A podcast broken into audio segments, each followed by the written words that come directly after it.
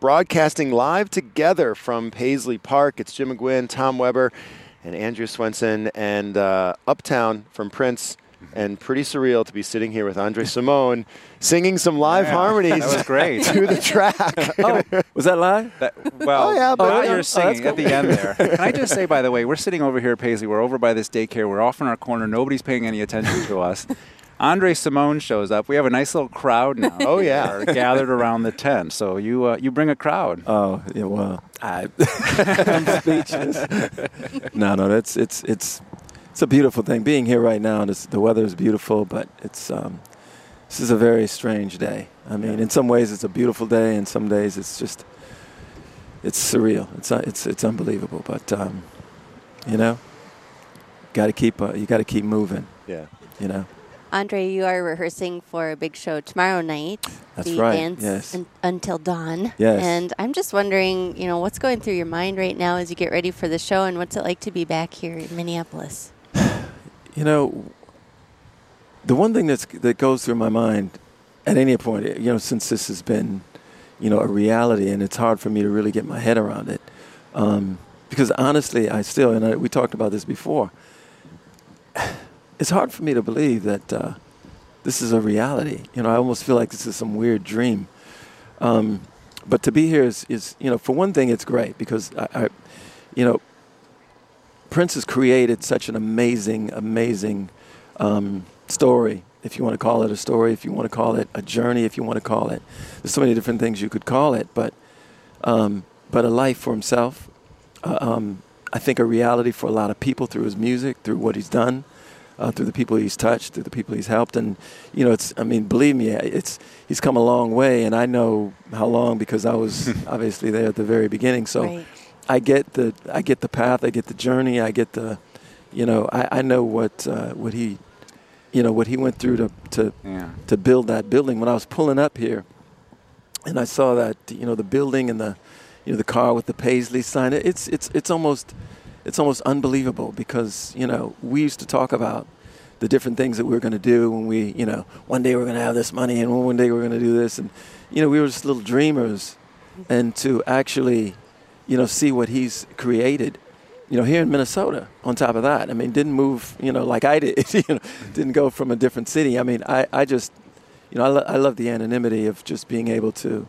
But he, you know, loved the idea that he was grounded, and he really needed, I think, that uh, that foundation and those roots It meant a, a whole lot to him, just with his particular background. You know, and uh, what he went through with family and all the different things, and you know, um, I think it meant a lot. I think the Twin Cities in Minnesota was his roots, and that was his grounding, and and it really, I mean, and obviously you can look around and and they're here for him, and they've they've been here for him, and and I think that uh, is so so special. That's that. Yeah. I think that means more than anything. Well, but your your story is also you knew Prince before he was Prince, of course, Right. dating way back. I mean, the story is is that Prince moved out of his house at one point and moved in with your family. You had all these yeah. siblings here, and then.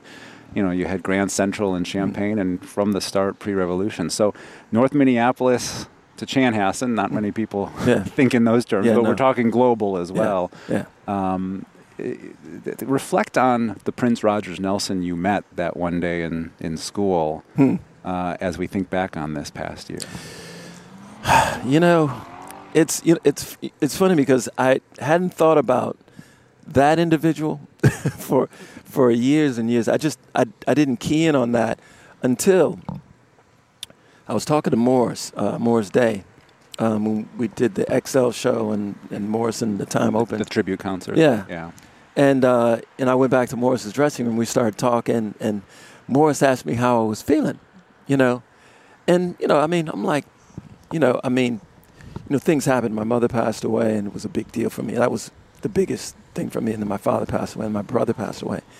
And those are those are big, you know, big things. And then Prince passed away, and and I thought, wow. I mean, there was like a chunk of, of me that sort of left the building, you know, which was strange.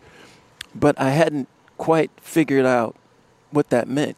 I remember, you know, after he passed, I, I you know, I literally walked around my neighborhood with our dog, you know, my wife and I, and and I just kept saying to myself, "What does this mean?" You know, because I knew it meant something big, and I just didn't know what. And so when I was talking to Morris, and he had asked me that question, um, he said, "Because you guys go way back, even before me." And I and, I- and I thought about it, and, and it made something, made me think about that person, mm. you know, that I met so many years ago, and that's the person that I miss, because we, you know, he was such a special, special individual. I mean, you know, it's to think about him in that perspective, just sitting there, just standing there, looking completely, you know, self-righteous.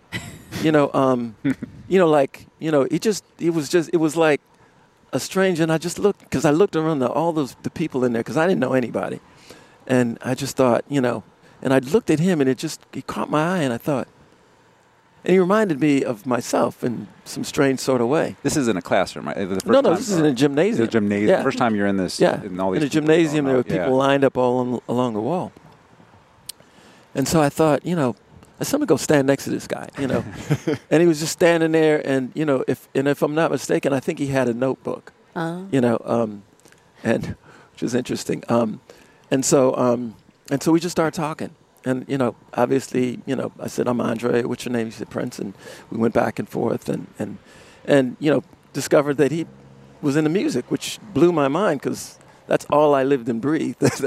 And you know, people used to get sick of me talking about you know how I'm going to be famous one day, and you know, and uh, and I finally met somebody that actually said, "Yeah, me too." and I was like, "Really?" And so we wound up going back and forth, and that's where you know it started. We started talking about all the different things that we were going to do. One day we are going to do this, and so we all the talk was great, and so it was like, okay, well, what can you play? So then we wound up going over his dad's and jamming, and you know, it turns out he really could play, and then he found out that I really could play, and then we were like, oh, and that was it. And we were from then on, literally, I think we were almost inseparable from from that day on, because I think we discovered that we were two people, because he was probably in the same boat I was in, because you know I you know was going to um, Harrison, and there was nobody in Harrison that was even remotely interested in doing what I was interested in doing. mm. And probably he had the same uh, reality in, you know, I think he was going to Bryant, you know, and so it was the same thing there. Um, and so to, for two kids to meet up and to have that same kind of passion, I think it was like weird, some weird destiny. And then to find out that our fathers played in a band together was, that was like, that blew my mind. That's so poignant to me. yeah. You actually saw the photograph on Prince's dad's piano, Yeah, right, well, and put it together. when we went to jam because I had no idea. And I saw a picture of uh, his dad had a, you know, bunch of pictures of him and his different combos and trios and whatnot. And uh, but I saw this one guy and he had an, an upright bass, and I just thought, you know, I, I said to Prince, I said, that looks like my dad except he has hair. you know, my dad was like he had like the you know no hair on the top and bunch, a bunch of hair on the side, you know. Um, and so I I just thought you know that's weird, but it can't be my dad because you know. And so he said, we have to ask my dad when he comes home and that whole thing. And when his dad came, his dad was like, what's this guy doing in here? Because he totally looked at me like, what are you doing here? Because, I mean, I look, you know, back in those days, I, you know, I used to, used to always have some weird hat or some sort of flop hat or, you know, I didn't look like the regular kids in the neighborhood because I came from a different, a different neighborhood. Um, so I definitely looked like riffraff in the house. And he was like, what's he doing here? And so, um, you know, so we, I, you know, we talked and he introduced and, you know, blah, blah, blah, blah. But, and I said, who is that? And I pointed to the picture of my dad. And his eyes got wide and he looked at the picture and he looked at me and he kept going back and forth. and he just started laughing. I mean, like, and his dad has this big, deep, if you ever met his father, he's got this deep voice. He's, it's like really deep and very, you know, and he gets, he's got this deep laugh and he went into this whole thing and he said, you Fred Anderson's son. Oh my God. Oh, my, oh, and the O is always loud and the my God is really low. Oh my God. but yeah, but yeah, no, it was, it was, and I was like, and I was like surprised, like, you know, oh, you know my dad. He's like, oh yeah, and I know your mom and he knew my mom. And turns out my mom, I mean, it just, there's so many weird, uh, um, just coincidences because it turns out, you know, um, Prince wound up living over south for a brief period. He was still living with us, but he had to go to um, Central. I think, you know, Mhm. first his mom was trying to get him, get him away from me. He wound up living with me. then they tried again to move him out over south, um, and he wound up living with his aunt Olivia. And it turns out that next door to her, my mother lived next door. And Wow. so it, it, it happened all over again. So when I went over there to meet his aunt Olivia, um, he's she, she introduced us. She said, Anderson. So you're not related to Bernadette? I said, that's my mom. She said, oh my God. She said, your mom lived next door. Your mom and her sisters, and you know, and it was just a weird coincidence. She was like, oh my God, and you know, so I figured, you know, I, you know, I figured I kind of got to know her, right? And I said, well, since you know you know me and you got that car out in the back, can I can I drive it? They had this really cool, like it was like a Ford Fairlane, right? And I was really into cars, and it just was sitting there, right? She said, "Do you have your license?" I said, "No, but I can drive." She said, "Let me know when you get your license."